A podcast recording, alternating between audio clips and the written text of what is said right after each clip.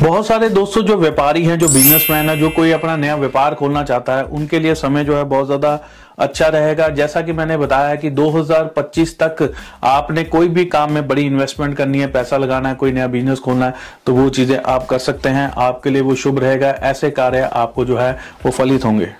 और जितने भी व्यापारी हैं, उनको मैं बता दूँ, आप 2023 में 24 में व्यापार शुरू कर लीजिए, लेकिन 2025 में व्यापार मत शुरू करिएगा, क्योंकि 2025 में ही आपके ऊपर जो है शनिदेव की साढ़े सती का प्रभाव शुरू हो जाएगा। वहाँ पर जो है पैसा लगाया हुआ कई बार अटक जाता है या दिक्कत आ जाती है, परेशानी हो जाती है। अगर उस समय में कुछ करना है तो किसी अच्छे ज्योतिर्विद से पूछ कर ही कार्य ज़रूर करिएगा।